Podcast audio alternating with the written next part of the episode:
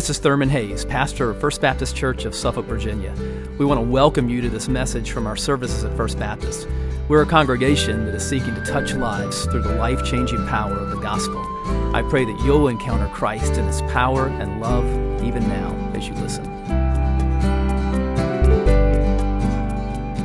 I would like for you to use your imaginations this morning. We are here in the Eastern Daylight Time Zone in the morning on a Sunday. I'd like you to travel about seven time zones east, move into the evening, and go to a Thursday. It's the Thursday of what we sometimes refer to in the church as Passion Week.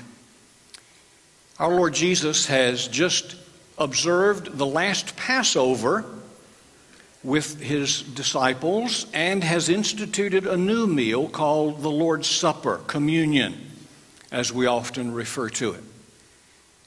They have now moved from that upper room somewhere in Jerusalem, perhaps uh, on, the, on the Zion Gate side of the city, and they've wended their way through the city, out a gate, crossed the Kidron Valley, and have begun to ascend into that many acred grove of olive trees called the Garden of Gethsemane. 48 weeks from yesterday, we will be in that garden again, God willing. Four weeks ago from yesterday, we were there in that garden. And so I don't have to use my imagination so very much to set the scene, but I want to go at night with no street lights, no taxis, no buses making noise on the street down below in the Kidron Valley. It's a quiet place. Maybe some birds who sing at night are singing. But our Lord Jesus and his disciples have come into the Garden of Gethsemane on this Thursday night. The events of this evening and through the night and into the next day will reveal character will reveal the hearts of a good many people. We'll see the character of Jesus, of Judas, of Peter, James, John, Caiaphas, the Sanhedrin, and some others as well.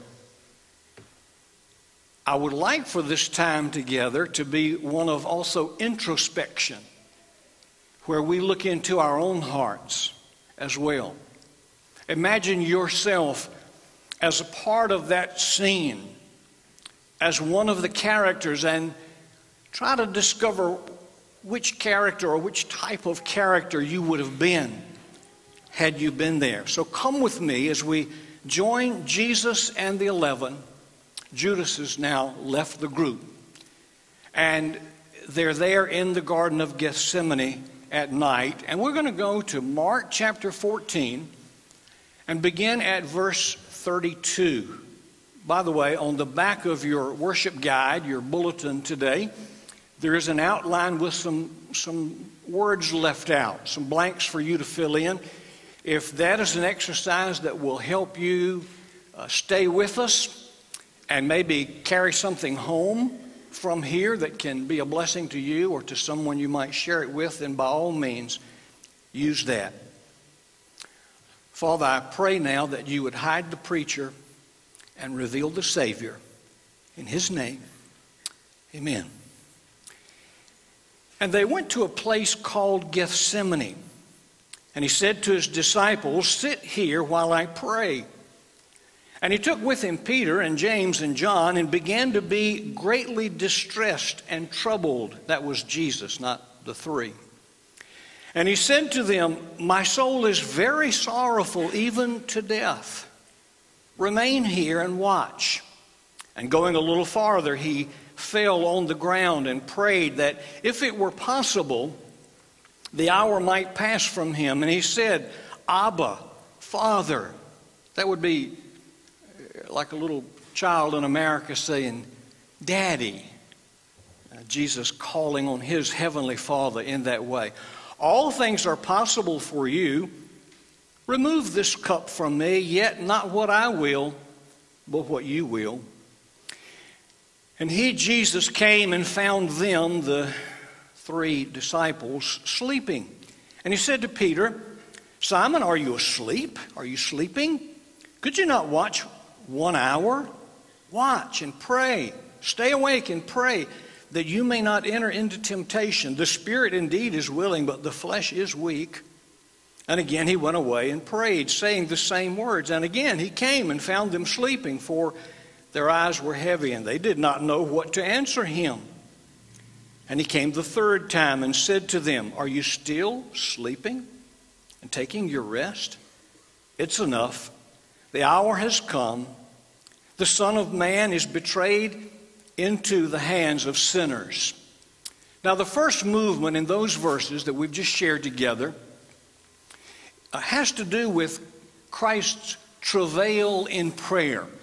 Uh, the word travail is one that's often used in relation to uh, birth pangs, labor pains, uh, about which a man knows nothing, and about which uh, many of you ladies know a great deal. And if you who do understand that word by experience or have a little understanding of it by observation, know that when Jesus travailed in prayer, it was not an easy thing. He felt the weight of sin. As I read this passage that we just shared together, I see things like greatly distressed, troubled, very sorrowful, even to death. Wishing the hour would pass from him. Remove the cup, he prayed, yet not my will, but yours be done. What was it that caused such great distress and trouble and, and discomfort for our Lord Jesus there?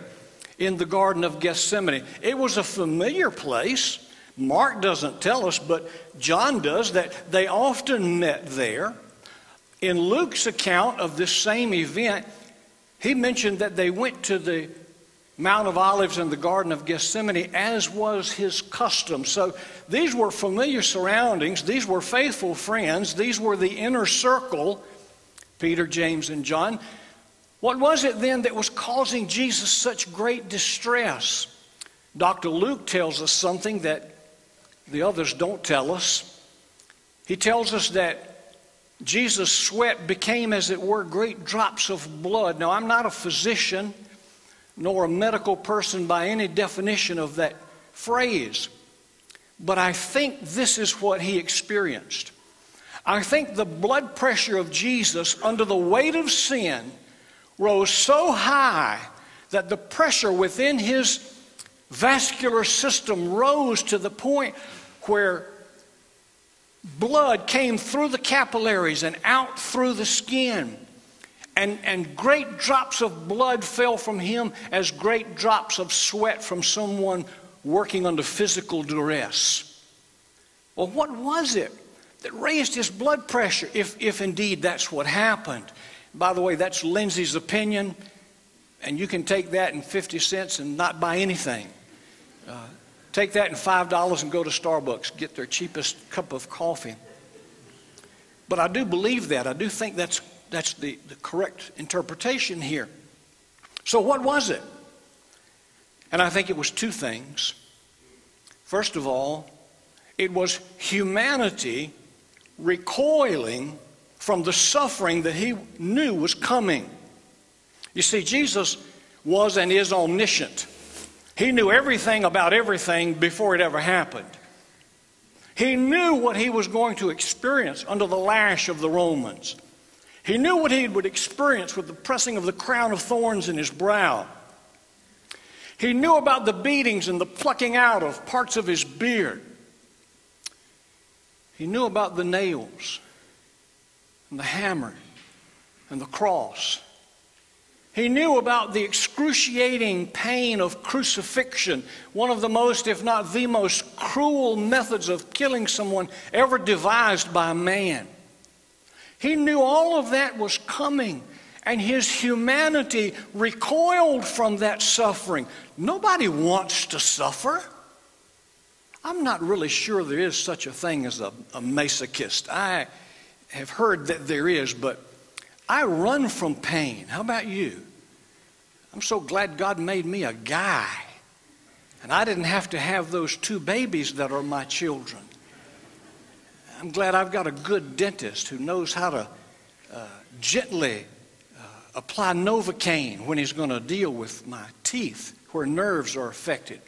I don't like pain. I don't like suffering.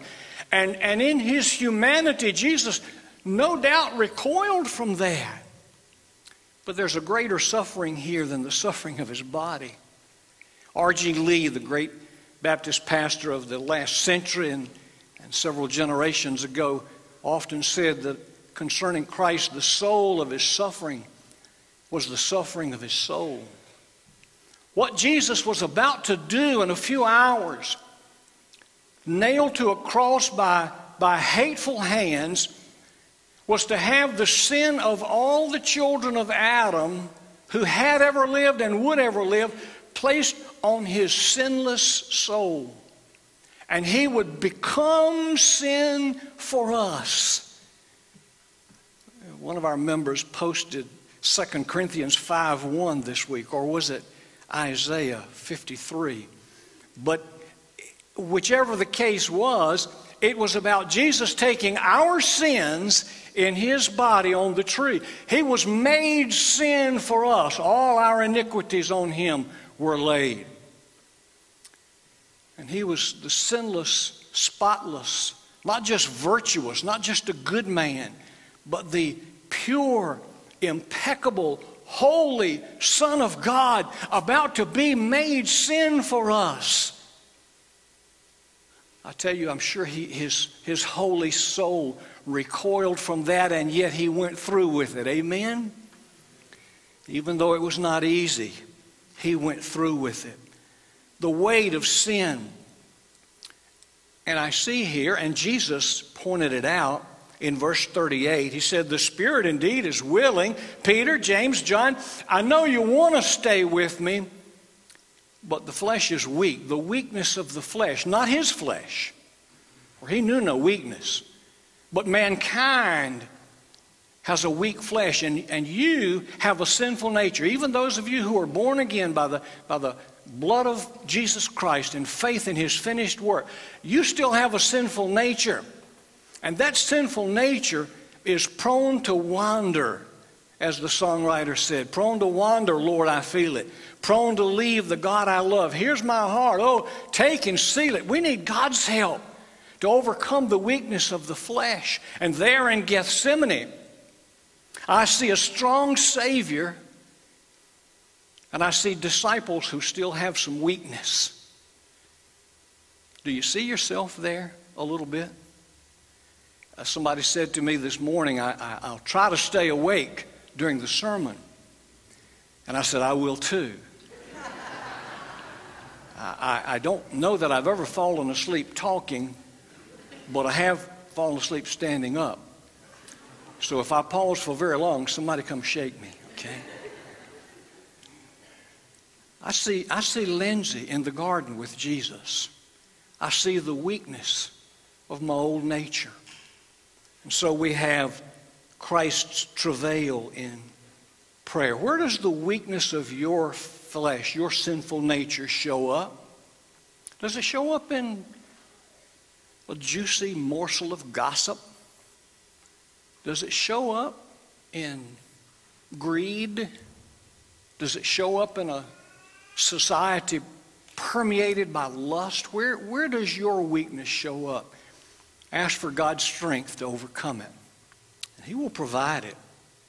I want you to join me in verse 42, and we're going to read a little bit. We're going to deal now with the traitor's kiss. We've got Christ's travail in prayer, and now we've got Judas's traitorous kiss, verses 42 and following. First of all, verses 42 and 3, the stealth in the darkness. you know, uh, Jesus taught and preached in the daylight so much. And we were reading in Sunday school this morning. I see my teacher back there, Stan, and and we read a verse that said they wanted to seize him, but they wouldn't because they feared the people. But they came under the cover of darkness, the stealth in the darkness. Verses 42 and 3. Rise, let us be going. My betrayer is at hand. And immediately, while he was still speaking, Judas, one of the twelve, came, and with him a crowd with swords and clubs from the chief priests and scribes and elders. We visit when we go to Israel a place they call Gallicantu. Uh, is uh, Italian for the rooster's song.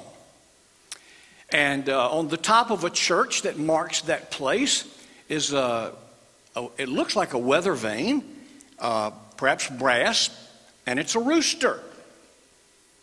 And uh, on the wall of the, of the compound there, there's a relief of these people coming in the, the dead of night to seize Jesus and to, to take him away. And that leads us to verses 44 to 47, the seizing of the Savior. Now, the betrayer had given them a sign saying, The one I will kiss is the man. Seize him and lead him away under guard. And so when he came, he went up to him at once and said, Rabbi, and he kissed him. And they laid hands on him and they seized him. But one of those who stood by drew his sword and struck the servant of the high priest and, and cut off his ear. I, you know what I see here? I, I, see the wickedness of humanity. Here's a man, uh, Judas, who had walked with Jesus, uh, heard Jesus teach, seen him perform miracles for uh, the better part of three years, maybe a little longer than that. And, and here's Judas having betrayed Jesus and sold him, if you please, for 30 pieces of silver. And now he uses an, an emblem of affection as the demonstration of defection, that he'd gone over to the other side. And he betrays Jesus. And, and they seize Jesus. And you know what else I see here? I see Christ's willingness to be taken. If he didn't want him to, and there were occasions where he didn't.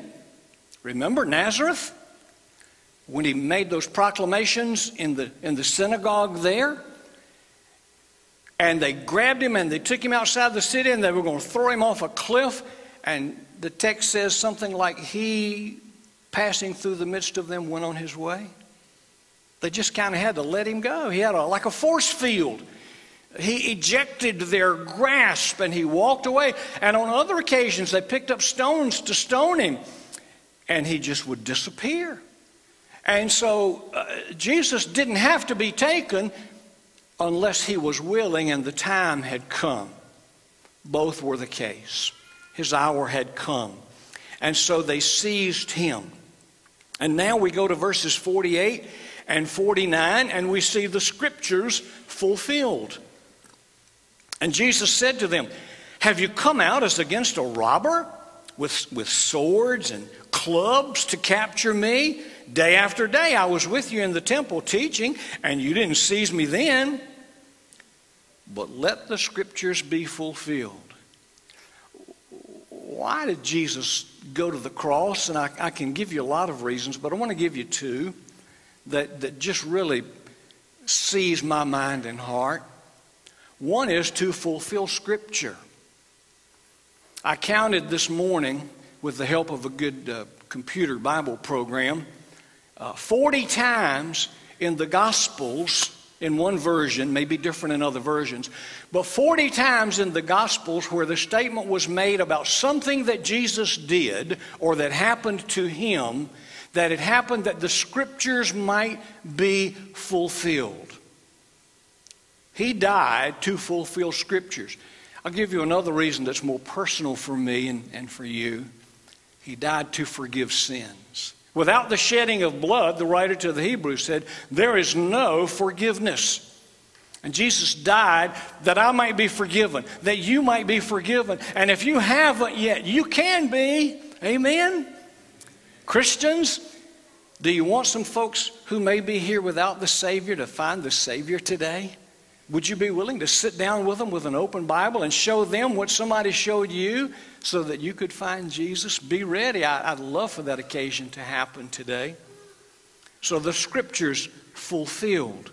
And then verse 50, and we just studied this on Wednesday night, those of you who were in our class back in A7 from, from Zechariah chapter 13 and verse 7. And Jesus uh, cites that, that text here in, in, verse, in, in uh, verse 50. Um, and they all left him and fled.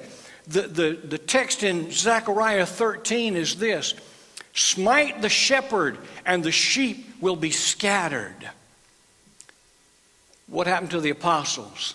That brave band of men who had pledged their loyalty to Jesus. That Simon Peter who said, Others may deny you, but I won't. If I have to die with you, I'll stay truthful, Uh, stay true to you. I will keep my word. I will be faithful to you. And what happened in the garden? They all forsook him and fled. Why? Because the scripture had said that they would, these scattered apostles. And then verses 51 and 52, we won't spend any great time there, but I believe, as many do, this is the signature of Mark in this gospel. John had his signature in his gospel. He referred to himself as the disciple whom Jesus loved. He, he didn't call himself by name on many, if any, occasions but he often referred to himself that way. And I believe this is Mark's somewhat embarrassing signature in his gospel. Look at verse 51 and 2. And a young man followed him, was, was following him, with nothing but a linen cloth about his body. And they seized him, they seized Mark. But he left the linen cloth and ran away unclothed. You know, that, that had to be embarrassing to record. But apparently, the Holy Spirit wanted Mark to put that in there so we would know who wrote this gospel and that this happened to Mark. You know, I'm proud of Mark for following Jesus. Probably had gone to bed, was not yet asleep, heard some ruckus in the streets, looked out and maybe saw Jesus and, and the 11 going by and said, Hey, I, I know those guys. I want to go with them. And he grabbed his sheet that he was sleeping under, wrapped it around himself, and followed them to Gethsemane. And he left, left Gethsemane. And that would be, I think, his signature there. So we have Christ's travail in prayer. We have the traitor's kiss. Now, we have, we have some attorneys here today and, and I, I don't want to say things that, that are beyond my knowledge. But I want to call, I call this next segment, verses uh, 53 to 65, a travesty of jurisprudence. What happened to Jesus that night by the laws of Israel and the laws of jurisprudence in Israel was all wrong and shouldn't have happened. But it had to, didn't it? So I could go to heaven, so you could go to heaven. Let's examine this travesty of jurisprudence. Jesus is bound, uh, he's, he's carried before uh, the high priest. Let's, let's jump in at verse 53. And they led Jesus to the high priest. And all the chief priests and elders and scribes came together. And Peter had followed him at a distance right into the courtyard of the high priest, and he was sitting with the guards, warming himself at the fire. So we see, first of all, the crowd that gathered. Here we have the man who was supposed to represent people to God, the high priest. You know, prophets represented God to people, priests represented people to God. If you're in a high liturgical church, uh, a very liturgical denomination, you'll see the minister's back because he's representing you to God, God being there at the altar, as they would say. The prophet's face you see because he's representing God to you. This high priest was supposed to represent God, but he did everything but that. So we have Annas is there, the father in law of the high priest. Caiaphas is there. The Sanhedrin are there. Here's Peter. We know from John's gospel that he is there. Uh, Mark may be somewhere in the shadows. There are guards, there are Roman soldiers. There was a cohort of soldiers, we're told in another gospel, the Gospel of John, that had helped apprehend Jesus and bring him to this process. Surely they had not left. So there's a, there's a pretty good sized crowd here. And you're in that crowd. Who are you in that crowd? That's very very telling for me to think about. Examining my own heart is not always fun. I don't know me as well as God knows me, but I know me pretty well. And there are a lot of things about me that I don't like. And, and introspection is a necessary but painful exercise. Would you, would you practice that this morning? Would you look at that group there at the palace of Caiaphas and ask yourself, where, where am I? Where do I fit? There's the crowd that gathered. Talk about a travesty of jurisprudence. There was a conclusion that they sought. What is a court supposed to seek? Truth, justice. Notice what they sought, beginning at verse 55. Now, the chief priests and the whole council, this would be judge and jury, if you please, were seeking testimony against Jesus to put him to death.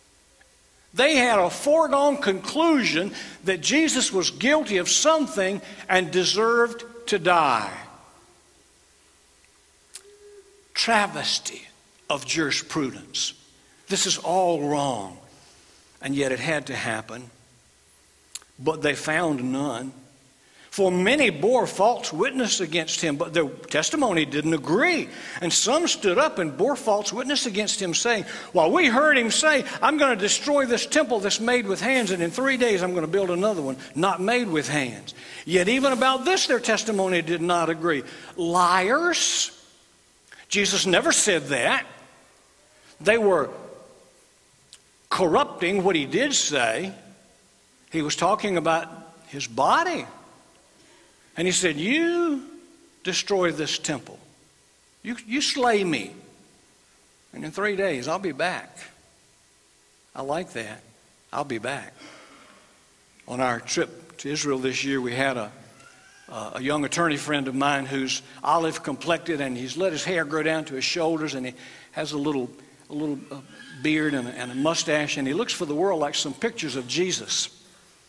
And uh, he went into the tomb, and when he stepped out, I have a picture of him stepping out with his hands spread out, and he said, I'm back. Jesus said, Kill me. I'll be back.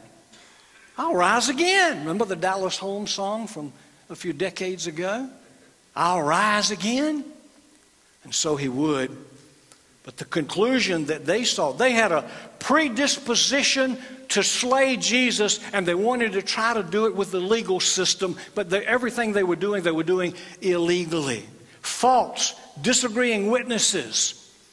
The law said in Deuteronomy 17:6 that you've got to have multiple witnesses agreeing for capital punishment. They didn't have that, but they did it anyway. Misrepresentation of his prophecy in John chapter 2. Well, what was the core of the matter? Verses 60 to 65, and you'll see it. I won't even have to tell you. And the high priest stood up in the midst and asked Jesus, Have you no answer to make? What is it that these men testify against you? But he remained silent and made no answer. Why? Because they hadn't said anything that merited an answer. Again, the high priest asked him, Are you the Messiah, the Christ, the Son of the Blessed? Now that's worthy of an answer. And the heretofore silent Jesus says, I am. I love that phrase, I am. It's, it's uh, two words in English, it's actually two words in the original language. I and no other am. Just a few hours ago, when he was in the garden, I think it's John that tells us about it. And the crowd came to arrest him, and he said, Whom do you seek? And they said, We're looking for Jesus of Nazareth. Now, the English versions say that Jesus said, I am He. There's no He there. Jesus just said, Ego eimi, I am. None of these. Leave them alone. I am. And do you know what happened to that crowd? Every one of them fell backwards and landed on the ground. He, he flashed his deity. He, he, he showed a spark of his power, his omnipotence. And he says it here with a different result. I am, and you will see the Son of Man seated at the right hand of power and coming with the clouds of heaven. He's, he's referring to Daniel uh, chapter, chapter 7. And the high priest tore his garments and said, What further witnesses do we need? You've heard the blasphemy. What is your decision? And they all condemned him as deserving death. And they began to, to be spitting on him and to cover his face and to, to slap him and to say, prophesy. And, and another uh, gospel tells us that they said, prophesy. If you're a prophet, tell us who hit you. Blindfolded defendant, blindfolded criminal. And the guards received him with blows. This is not the way to treat a person on trial.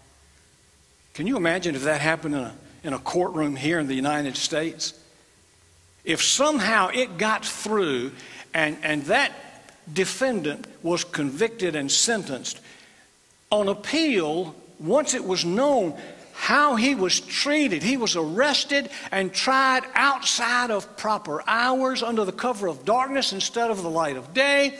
He was not testified against by agreeing witnesses as the law required. They took testimony from him to condemn him. None of this is acceptable in a court of law.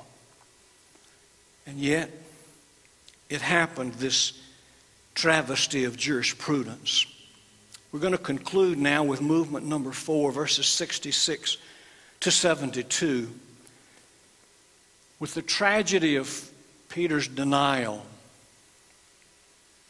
This place, uh, Gallicantu, Maybe sometime you'll travel with us. We'll have the privilege of taking you perhaps sometime to Israel and, and we'll carry you to the place where the rooster sang. And we'll go down in the dungeon where Jesus was held between parts of his trial and we'll, we'll sing Man of Sorrows, what a name for the Son of God who came ruined sinners to reclaim. Hallelujah, what a Savior. Bearing shame and scoffing rude, in my place condemned he stood, sealed my pardon with his blood. Hallelujah, what a Savior. And here where the rooster sang, the rooster sang because Peter sang. In verses 66 to 71, most of our paragraph, we're going to look at the shameful denial of Peter.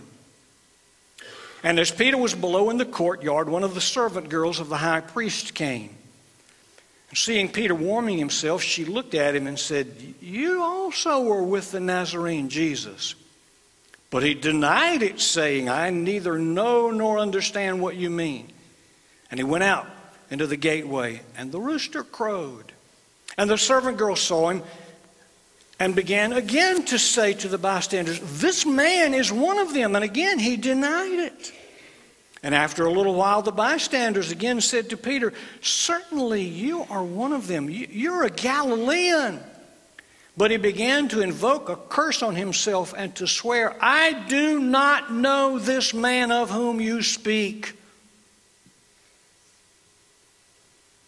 From courageous to coward,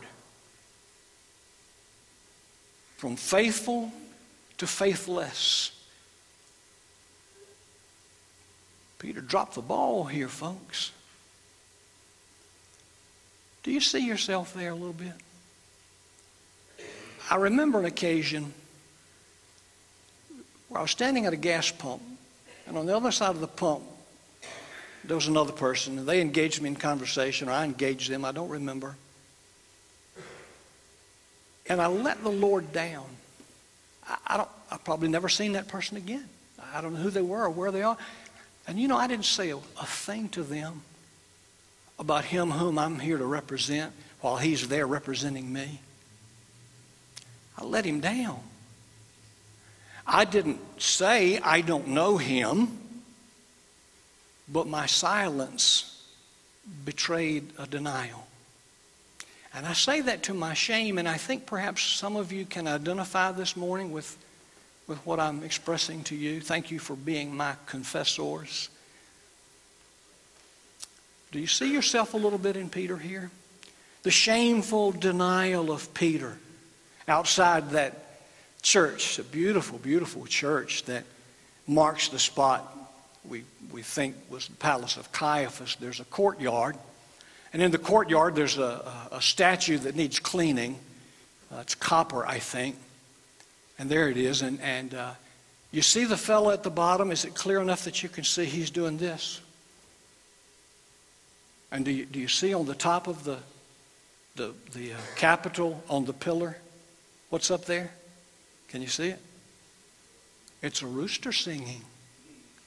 Why? Because Peter sang and he sang the wrong song. He sang the wrong song.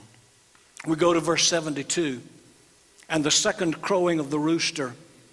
And immediately the rooster crowed a second time. Can you imagine what went through Peter's mind and heart when he heard that rooster crow the second time? He remembered what Jesus said. He had proclaimed his faithfulness, his steadfastness. And Jesus said, Listen, Peter, I know you better than you know yourself.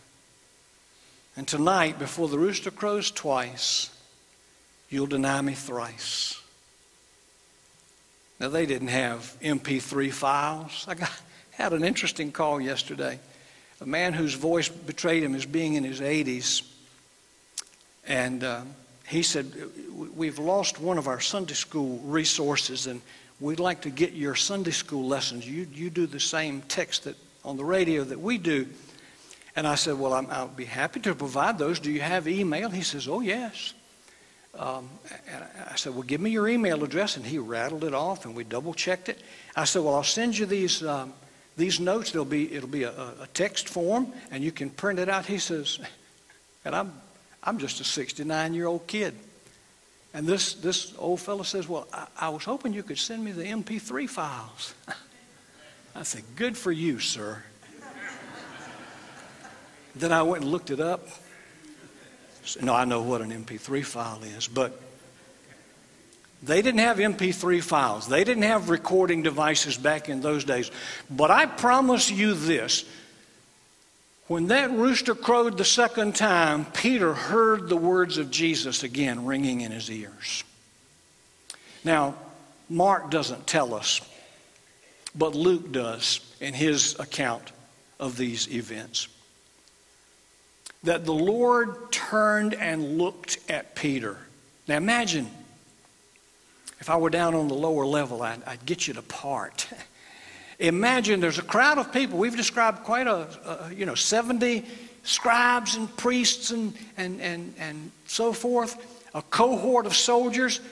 Could have been 300 and some soldiers, uh, others around. And this crowd of people, I think, open up like the waters of the Red Sea for Moses. And there's a clear line of sight between Jesus and Peter. And he makes eye contact with Peter. I remember being in a, a drugstore when I was in high school, sitting at the fountain. Some of you don't know what that is, but if your hair looks like this, you know. And I was smoking a cigarette.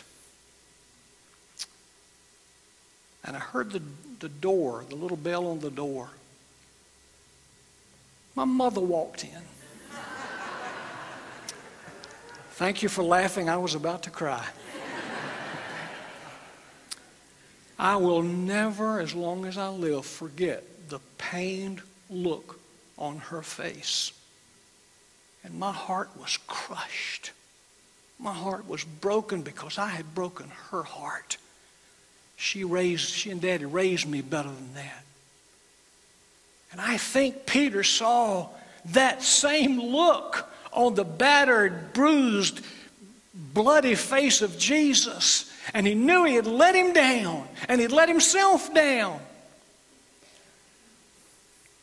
And that takes us to the sorrowful tears of the disciple, and he broke down. And our version says he wept. Now, I don't know how much you know about uh, languages, other languages, and uh, verb forms, but in, in Greek, which is the language this was written in originally, there's a, a tense called the imperfect tense. And it's a, an ongoing action. When they smote Jesus, it's not just a, but it's a. They kept on smiting Jesus. When Peter wept, it, it wasn't just a tear trickling down his cheek and off his beard and done. He kept on sobbing. That's the Lindsay translation, but I think it's accurate. The sorrowful tears of the apostle, of the disciple, of Peter. Do, do you see yourself somewhere in there? The events of this night did indeed reveal the secrets and the character of a good many hearts. And as we ponder these events, we are compelled to examine our own hearts. It's not enough for me to look at Peter and say, Peter, you blew it.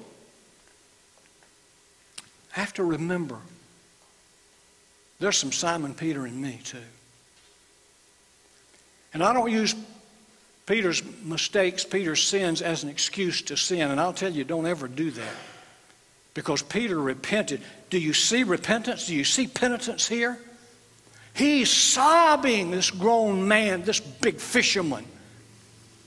Tears of repentance. And, and not so many days from now, Jesus is going to meet him down by the seaside.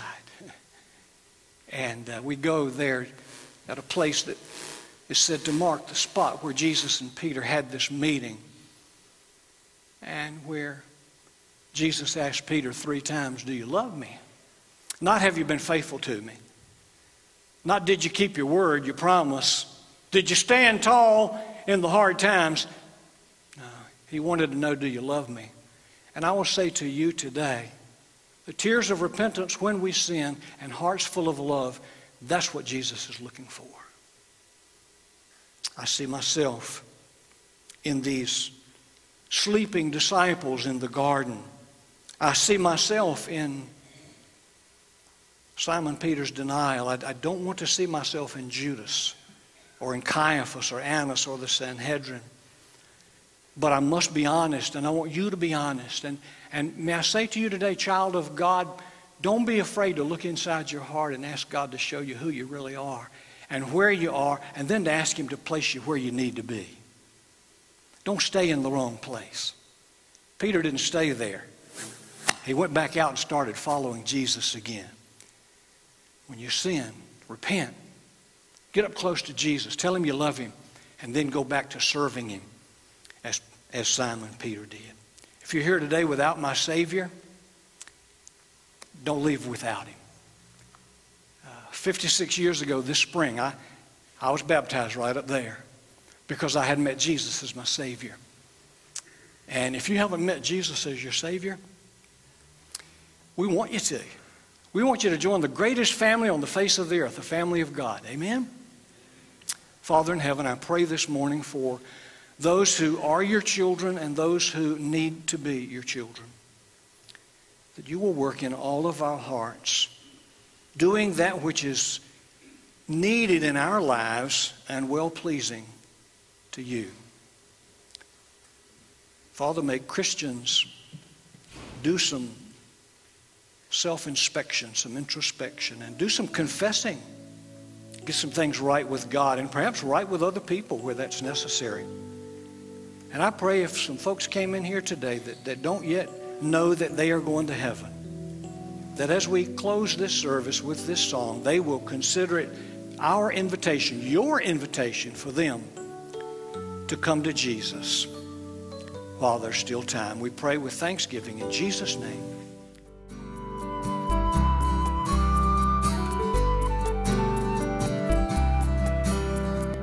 I hope you've been blessed by this message.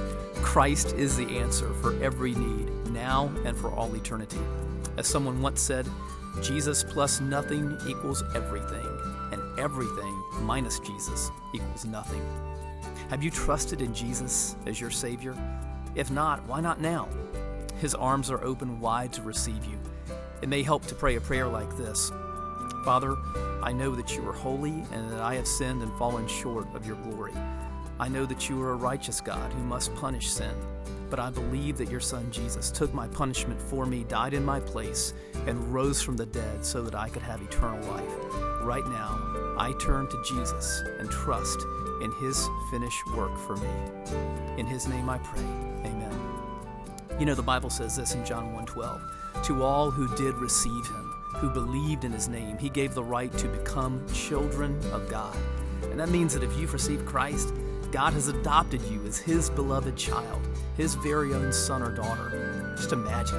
Almighty God, the Lord of this universe, the one who possesses all authority in heaven and earth, is now your loving Father, and you are His child. You say, I love Him. How can I honor God with the rest of my life? Well, when you love someone, you want to spend time with them. We get to know God through His Word, through prayer, and through His people. I would encourage you to pick up a copy of the Bible and begin to read it. Begin to pour out your heart to Him in prayer. And find a church family where the Bible is preached, where Christ is exalted, and where His love is flowing. If you're local, I want to invite you to the church I pastor, First Baptist Church of Suffolk, Virginia. I'd love to meet you and help you in your Christian journey. I would love to connect you to some other people who love the Lord and who would love you too. Come to one of our services. Be sure to speak to me before or after the service. Maybe you live outside our area. I'd love for you to write me.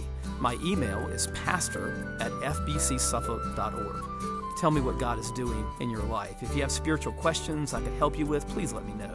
We're on this journey together.